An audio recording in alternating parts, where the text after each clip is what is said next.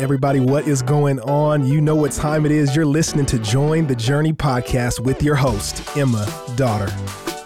Thanks for joining.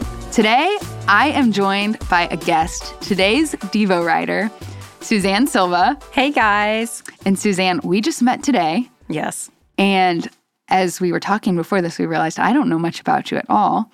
this is true. So introduce yourself. Okay. I am married to my husband, David, for 25 years.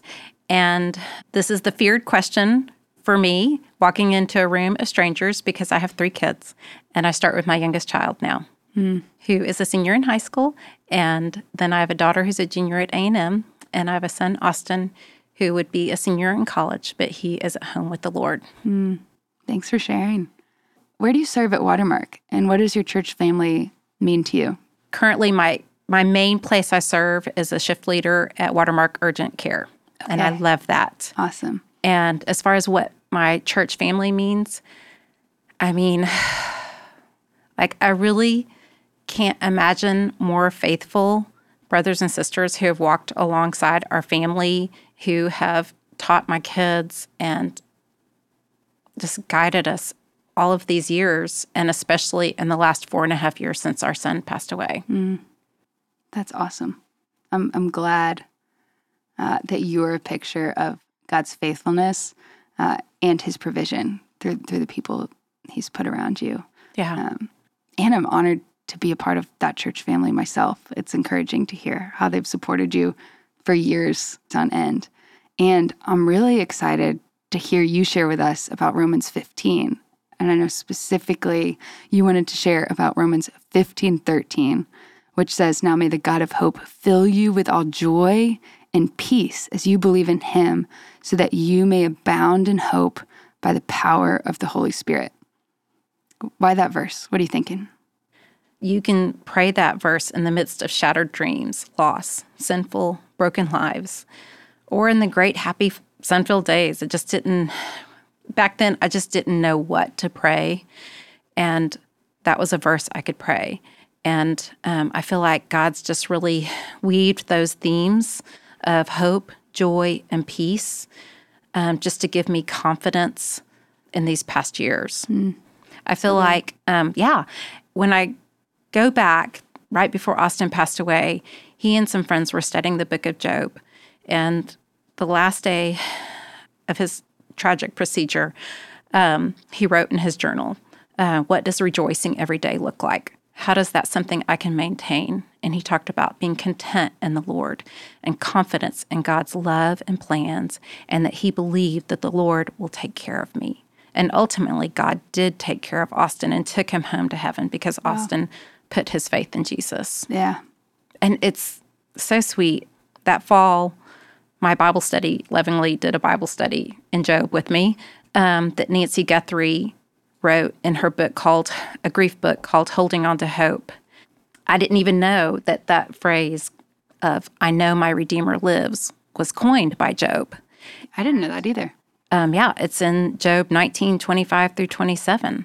So it starts out, I know my Redeemer lives, and that in the end he will stand on the earth.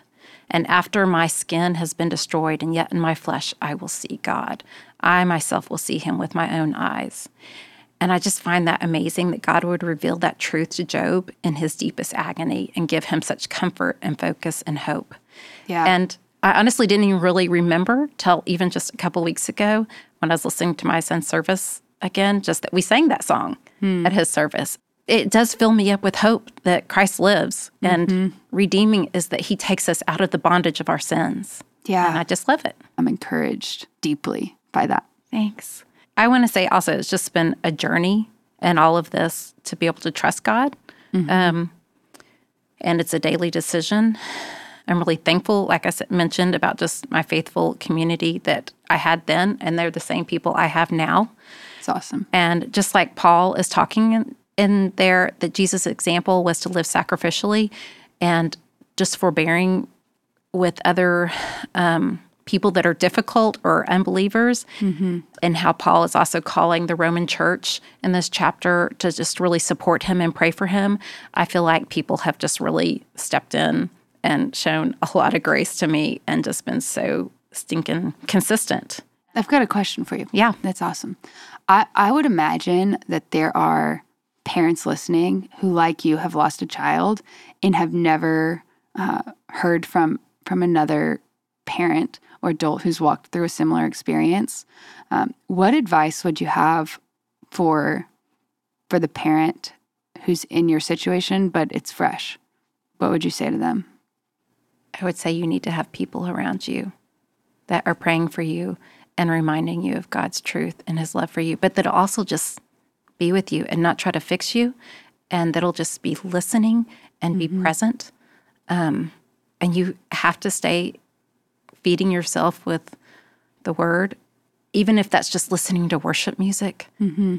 Initially, I thought it was going to be a time when the, the pain and the sadness was going to be like, okay, I'm over, we're good. Good. Mm-hmm. But I've come to terms that it's not. Mm-hmm. And I think that in the Christian life, somehow we've we've tried to say that if you're living this hopeful, faith-filled life, that you shouldn't be walking in so much grief and sadness, and that's just not true. And um, we can hold both of those things. We can hold the joy and peace and hope of the Lord, and I can also hold the sadness and just the continued griefs in life. And um, that's been a really hard thing to um, accept. But I, um, Yeah. but I just have, I have hope that the Holy Spirit is in me and is giving me comfort and guiding me. And I have my ultimate hope that I will be at home with the Lord because I've put my faith in Jesus and what He did, the finished work on the cross. Yeah, that's so great. And I, I pray it's helpful to those listening and those who know someone who's in your situation. Hearing you say that, I just love um, that you've highlighted 1513. May the God of hope fill you with all joy and peace as you believe in him, so that you might abound in hope by the power of the Holy Spirit. Because I'd imagine this could be wrong, but I would guess that this circumstance has caused you to press in or, or to recall to mind more often that the Holy Spirit is in you and working through you and um, sustaining you through each and every day, even though it does continue to be really hard at times, I'm sure. I have to cling hard to what the truth is because it's it's too easy to be wavered by the emotions When it doesn't feel like we're Yeah, yeah. I love this verse, Hebrews 6:19. It says, "We have this hope as an anchor for the soul, firm and secure, and it enters the inner sanctuary behind the curtain." And I just feel like that Christ has been an anchor for me. And I love even just behind the inner sanctuary because I feel like it's the intimacy that Christ wants us to have. That when He mm-hmm. died and the curtains tore, that we get to have that deep, abiding relationship with Him. Yes. So strong. I think we're about out of time, but any final closing thoughts or you feel good? I just think we need to remind ourselves it's a choice that we make to let the peace of God rule in our hearts and just to surrender to Him each day.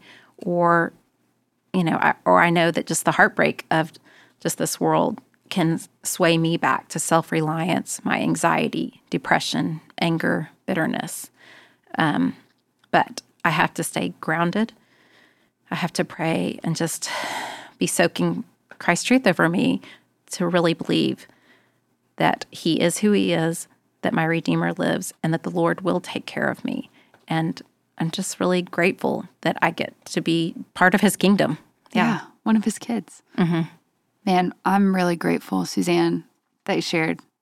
And, and I'm praying now that as people are listening to this, um, God would comfort their hearts and speak to them, remind them of the importance of community. And that's the sweet thing about this reading plan that we're studying these chapters together so that we might encourage one another. And that's why every week we say, I'm so glad that we're on this journey together. Hey, we want to thank you for listening and we hope you enjoyed the episode. Did you know that you can help support Join the Journey by rating and reviewing this podcast? And if you're willing, we'd love it if you subscribe because the more you download, the easier it will be for new friends to find the podcast.